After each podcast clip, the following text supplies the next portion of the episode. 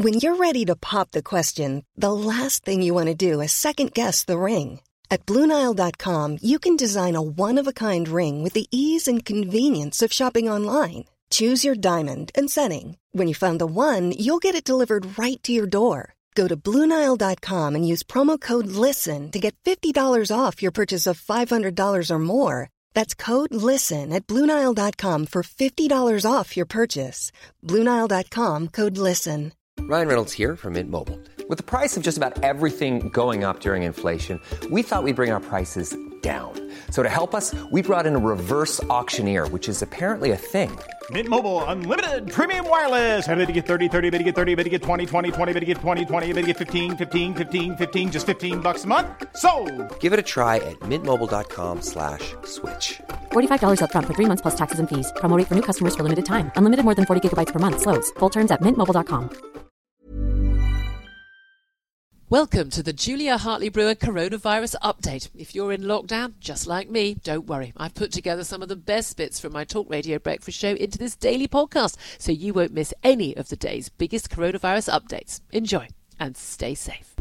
Online, on DAB, and on the Talk Radio app.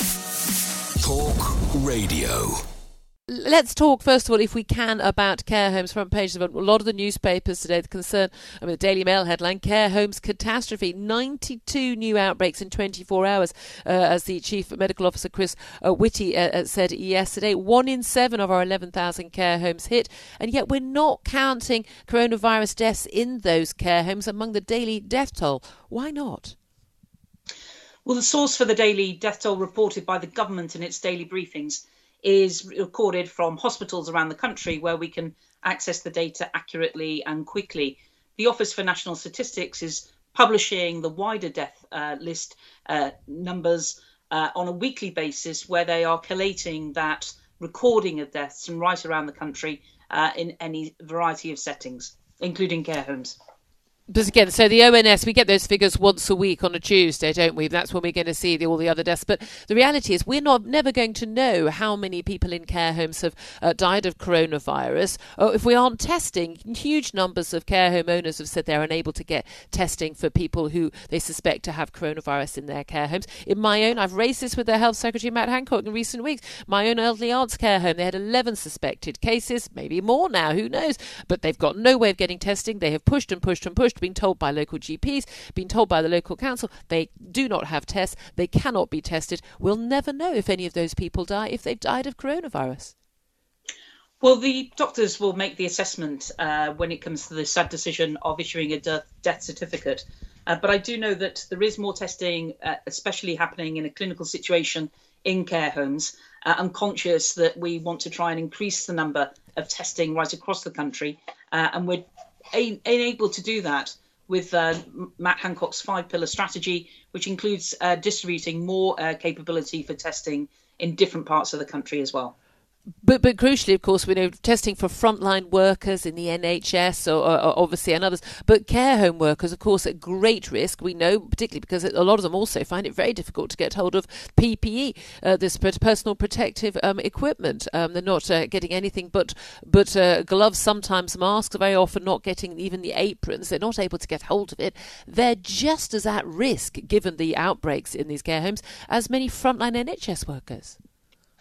Well, the priority for the distribution of PPE is understandably a clinical setting, um, in particular in hospitals. And that's because uh, that's where people either have very much uh, advanced uh, elements of symptoms or we know they have contracted the disease.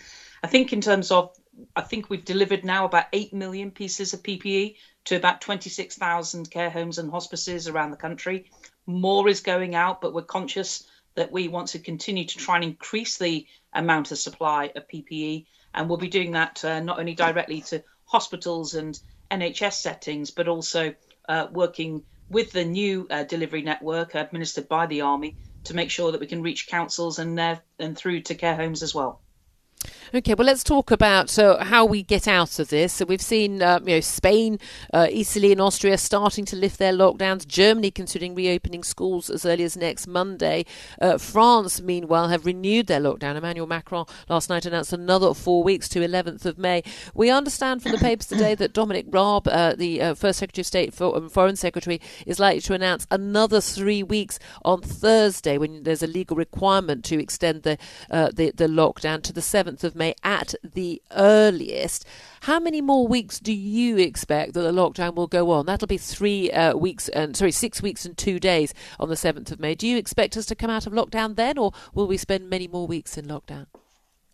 I think the battle against coronavirus is going to take uh, several months. That doesn't necessarily mean that lockdown will continue for all that amount of time.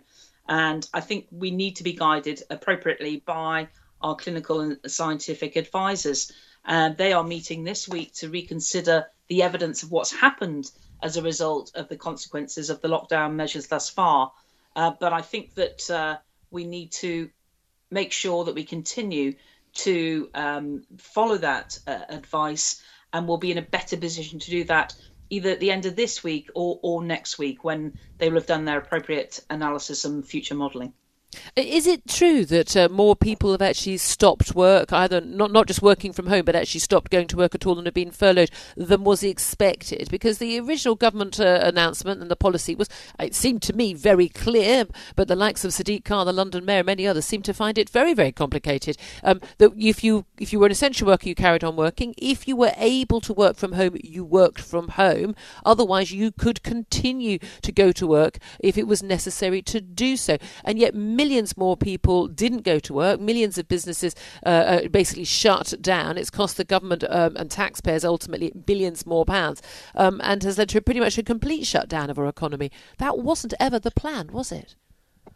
Uh, well, the intention is for people to con- try and continue to work where they can. Um, but I think it's a case of we need to um, make sure that people, if they have to leave home to go to work, can do that in a safe environment. Uh, that includes aspects of travel, uh, but also in their actual day to day kind of um, working. I mean, the sort of things that we have tried to do, we kept schools open for people who we designated key workers, who we absolutely wanted to make sure uh, could put their children in school so they could continue working. Um, only about 2% of children are still at school. Uh, so those are the sorts of measures that we have done in the past. Uh, but I think the message is clear. Uh, do work from home if you can. If you cannot, uh, you can go to work and but make sure that when you are at work that you are working safely and that's a responsibility lies on the employer very and, much so and yet we've had the London Mayor Khan, of course, London's been the epicenter of this, uh, putting out tweets saying you may not use the tube if you're not an essential worker. Uh, I had a friend only last week who was stopped, along with other people, actually stopped from getting onto the tube uh, in London uh, by police officers turning people away if they were not able to prove they were essential workers, completely breaching the, the, the, the government guidelines and certainly not within their powers. But what is the government doing to actually make sure that people are going to work if they are legally allowed to do so, and in fact are are under government policy actually encouraged to do so? Well, I think it's fair to say we are not going to be in a position where we are around the country uh, dealing with millions of uh, employees uh, on exactly what ind- each individual is there to do. We've set out to support business um, in a strong way, one about the furloughing aspect for those businesses where we've said they cannot operate. I think on others, our guidance has been strong.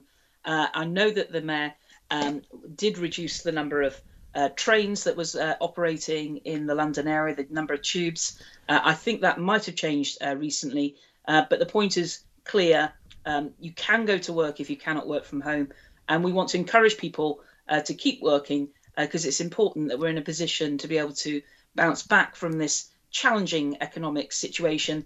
but that will only happen and start fully once we're in a clinically safe place to do so as a nation. And, and, of course, there is a big concern of 1.4 million people claiming universal credit now. Um, we, we, know that universal credit in the system was was creaking as it was with the numbers that you had, uh, but now it's uh, so much bigger. Um, there are going to be big concerns about delays. Are people getting those loans that uh, that, that can help them tide them over the, the first few weeks while they wait five weeks for any payments to be made? Is is there been a has there been a big uptake of that, and has that been offered to everyone who needs it? It's been offered to anybody who uh, who's made the application. So we've now got nearly 1.4 million people who've applied for universal credit. Um, I think as of uh, a few days ago, 360,000 advances have been issued. So money is there and available. Online, on DAB, and on the Talk Radio app. Talk Radio. It's that time of the year. Your vacation is coming up. You can already hear the beach waves, feel the warm breeze, relax, and think about work. You really, really want it all to work out while you're away. Monday.com gives you and the team that peace of mind. When all work is on one platform and everyone's in sync, things just flow wherever you are. Tap the banner to go to Monday.com. When you're ready to pop the question, the last thing you want to do is second guess the ring. At Bluenile.com, you can design a one of a kind ring with the ease and convenience of shopping online. Choose your diamond and setting. When you find the one, you'll get it delivered right to your door. Go to Bluenile.com and use promo code LISTEN to get $50 off your purchase of $500 or more. That's code LISTEN at Bluenile.com for $50 off your purchase. Bluenile.com code LISTEN. There's never been a faster or easier way to start your weight loss journey than with PlushCare. PlushCare accepts most insurance plans and gives you online access to board-certified physicians who can prescribe FDA-approved weight loss medications like Wegovy and Zepbound for those who qualify. Take charge of your health and speak with a board-certified physician about a weight loss plan that's right for you. Get started today at plushcare.com slash weight loss. That's plushcare.com slash weight loss. plushcare.com slash weight loss. Across the UK, online, on DAB, and on your smart speaker. Talk Radio. David Gauke is not only a former Justice Secretary, former Work and Pension Secretary, also he was former Chief Secretary to the Treasury. Uh, so, uh, David Gauke, thank you very much indeed for joining us. Good morning, Julia. Good morning. I mean, there are so many different aspects to this lockdown uh, that actually uh, in with a lot of your, your previous jobs. But there is this whole uh, sort of battle we understand that's going on inside the cabinet now between what we're told are the doves and the hawks. But I think that's probably a, a rather sort of immature uh, characterization of, of, the debate o- over whether or not we go for an earlier uh, move out of the lockdown or keeping a very strict lockdown. And this is all to do with the risks we are willing to take uh, with people's lives now versus versus the risks we're willing to take with the economy and people's lives in the future. Can you go through some of the issues do you think that would be being debated around the cabinet table right now? Well, uh, first of all, I think you're absolutely right to say this is very, very complex, and I suspect it is more complex than simply doves and hawks. Um, but yeah, you've got huge numbers of, of trade offs to, to, to, to, work out, and I do think it is harder for the politicians to loosen uh, a lockdown than it is to tighten it. And you know, the really difficult political decisions are still to come. So, in that sense, um, you know, I have a huge amount of sympathy with my, my former colleagues. But I think what, what ideally you would want to be able to do is to identify those restrictions which, if you like, have a minimal impact on the spread of the virus, on people's health, ultimately on fatalities, with those areas that would provide the biggest boost possible for the economy and ensure that we, um, you know, we can create some wealth and financially we can afford to take the measures that we need to take to protect ourselves. And that's the sort of fundamental challenge here because, um, of course, you know, saving lives has to be the priority, but a continued lockdown, um, if it makes us a poorer society, if it damages health other ways because people aren't getting the medical care that they need or because they're cooped up and they're not getting the exercise they need. Um, the, the damage to people's mental health, for example. You know, these are really, really difficult trade-offs, and I think it's enormously complex. And I think you do have to look at look at the evidence. You know, what have we got by way of testing capacity? How effective do we think the tests are, particularly the antibodies tests, which you know we were hoping to have by now, but is, clearly more more difficult than we realised. What's the prevalence of this virus in society? How many people have already got it? You know, you want to build up the evidence as much as possible so that you can make make judgments based on that evidence. But sometimes we don't have the evidence, and it is you know there's some real sort of trade-offs here about are we trying to completely suppress the virus so it, it barely exists in this country but that's going to take a long, long time. Or do we try to um, keep the virus down at a level that we can manage it? But that's a really tough judgment to make. So, um, some really big decisions to come. I think it's pretty clear that now is not the time to relax the restrictions. No, and, and it was never going to be, was it? I mean, we're seeing Spain, Italy, Austria, they're starting to lift their lockdowns. I mean, fair, uh, Spain has been hit very hard, but um, uh, as well as Italy. But I mean, Spain is just coming out of a sort of a, a, lockdown level to a level that we're at right now. They've had such a strict lockdown. France renewing their lockdown, uh, and we know they went into lockdown a week before us as well. Um, it is interesting, though, how much public support there is uh, for the lockdown, uh, much higher than in many other European countries, and certainly in America. Um, 74% of people supporting the idea that we should, you know, be, be cutting the the, the, the, the, the fatality cost of the virus and the risk to people, uh, and that should be prioritised over the economy. But but as you just hinted at, and, and as in your former job as Chief Secretary to the Treasury, you'd understand there is when there is a knock on effect to the economy as there is a huge one, this is going to dwarf anything that happened in the 2008 economic, you know, banking crisis.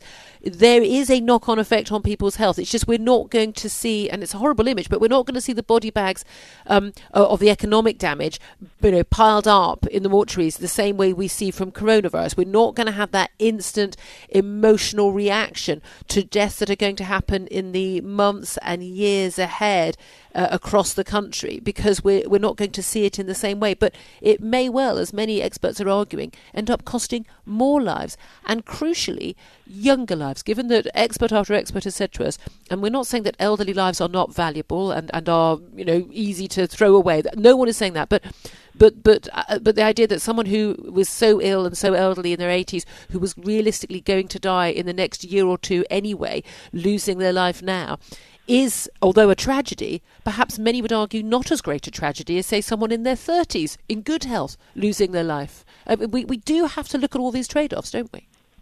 We do have to look at the, the, the, the trade offs. I mean, I think the, the public is, you're absolutely right to say that you know, the public supports you know, the lockdown, focusing on that. I think even if the government said, which which they're rightly not going to, but if they did say, right, everyone back to work, people wouldn't go back to work because they can see what the um, know, what the risks are. Um, but yes, there is there there are you know real risks if we end up as a much poorer society. And there's this horrible phrase, sort of statistical deaths. We might be able to identify those who've died of COVID nineteen. Um, but we won't be able to identify those who, who die because we're a poorer society or because you know, they've they've um, uh, they've not been able to carry on a normal life over these months. But I, I think, as I say, the, the, the government is right. It needs to focus on enforcing the current lockdown. I think it's been right not to mix messages and, and talk lots about the exit strategy. I think it's right that they haven't um, stated that publicly, but they clearly. And do, do, you, do you think that is the reason why they're not doing it because it'd be a mixed message, and people will say, "Oh well, if they're going to end it soon anyway, it doesn't matter if I breach it now." Is that is it uh, is it is it about keeping the message very stark and very simple for people who uh, are, are, not going to perhaps understand the nuances? That yes, you yeah. can't go out this week, but you might be able to go out in two weeks' time yeah, I think that's principally it. Once you start saying, you know, you can go out in a week's time, then people say, we can go out next week, we can go out this week. So I think it's principally that. I think a second factor is because, you know, as, as I was talking about earlier, um, you want your lockdown, your, your relaxations, your exit strategy to be based on the evidence. That evidence is still emerging. Things are still changing. The information that we may have in a in three weeks' time may be different from the information we have now. So if you if you had an exit strategy now, it probably wouldn't be the strategy you end up pursuing at the point at which you exit. So um, you, once you start talking about an exit strategy, people ask, well, what is it? Uh, but that is not to say that the government shouldn't be constantly looking at what its options are. It should be asking itself the questions of what are our options for exit and can we build up the evidence to support one particular route out? So, for example, uh, opening primary schools, which, as, as, as, as, your previous speaker pointed out, would be something that would get a lot of support if, if it was safe. You know, we need to be looking at what is the prevalence amongst young people, what are the risks for children, what are the risks for teachers, and uh, we've got one or two countries, of course, that are now uh, reducing their own lockdown, and we might be able to look at the evidence that emerges from, say, Denmark that's doing that. Um, so I think you need to be thinking about your exit strategy. You need to be planning for it. You need to be constantly revising what your exit strategy is. But I think the government is right not to talk about it. You mix the messages and confuse people, and also the evidence may change. And so, what looks like a sensible approach today might turn out not to be a sensible approach when we see more evidence over the course of the next few weeks.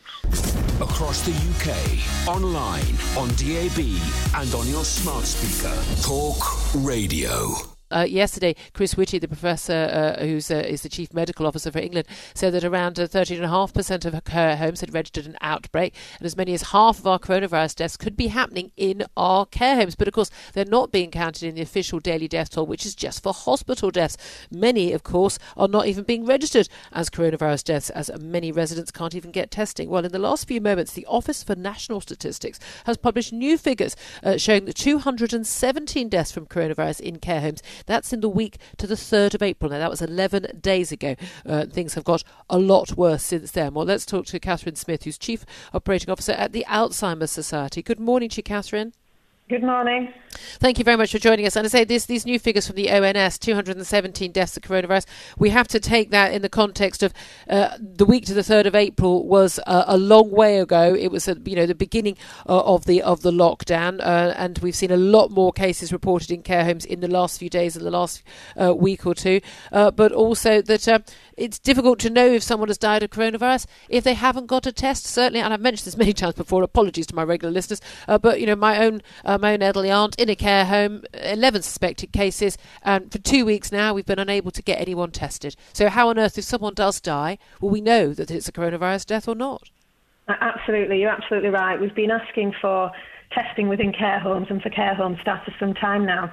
And we've had many, many um, care homes, sorry, excuse me, many care homes report to us that they have got um, um, many residents with symptoms of coronavirus, but of course they don't know whether it is or not. And we had over um, 50% of care homes telling us that they had this situation. And if we were to take the data from across Europe, Europe have reported that 50% of their cases were in care homes. So um, we could expect that that number to be a lot higher than what the ONS is, is now reporting. Yeah, indeed. Now we know, I mean, I, I, like me, like many, many others, you know, we, we are not allowed to visit our family members in care homes and haven't been allowed to for some weeks.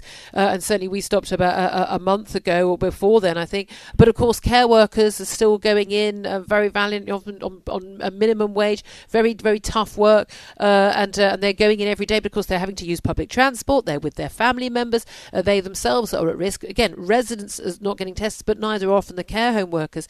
Um, we know in Italy they were thinking that something like 30% of, of deaths may have been uh, in, in, in, in care homes, but of course, far more people in Italy uh, are, are, likely to live in three generational homes. They live with their family members. In this country, le- it's less the case. But um, there, there is an issue in terms of getting tested for care home workers, and, and a doctor put this to me, and this is this is, sounds incredibly cruel, but this may be the harsh reality, which is that the, the argument being, and I'm not saying this is official government policy, this is what a, a couple of medics have said to me.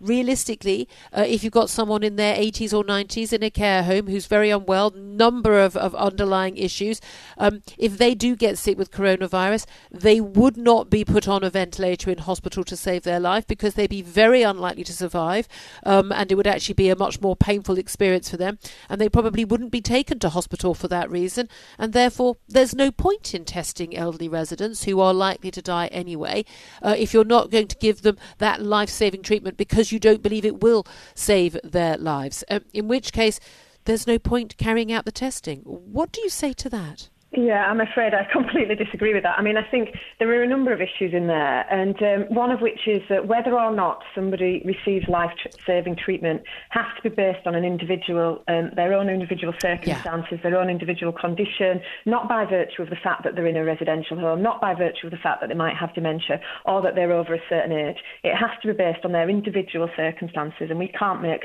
blanket decisions that discriminate against somebody for any of those reasons. But the other issue is that it's not just about that person. Care homes are having to receive um, people coming from hospitals and from other places that they don't know if they've got coronavirus or not, and they are then a risk to the rest of that care home and to the other people within that care home, including um, the other elderly residents who are also vulnerable, but also including um, the staff.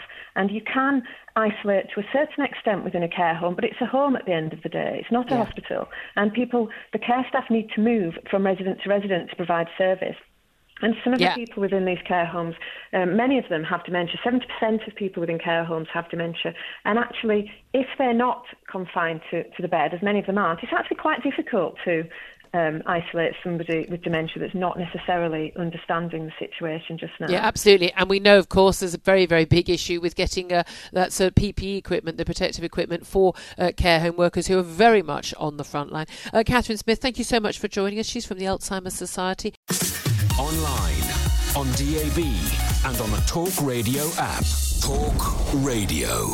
Thanks for listening to today's Julia Hartley Brewer coronavirus update. Please don't forget to like, comment, and most importantly, subscribe. And you can catch me live on the Talk Radio Breakfast Show every weekday from 6:30 till 10. Normally, being a little extra can be a bit much, but when it comes to healthcare, it pays to be extra and United Healthcare makes it easy with Health Protector Guard fixed indemnity insurance plans. Underwritten by Golden Rule Insurance Company, they supplement your primary plan, helping you manage out of pocket costs without the usual requirements and restrictions like deductibles and enrollment periods. So when it comes to covering your medical bills, you can feel good about being a little extra. Visit uh1.com to find the Health Protector Guard plan for you.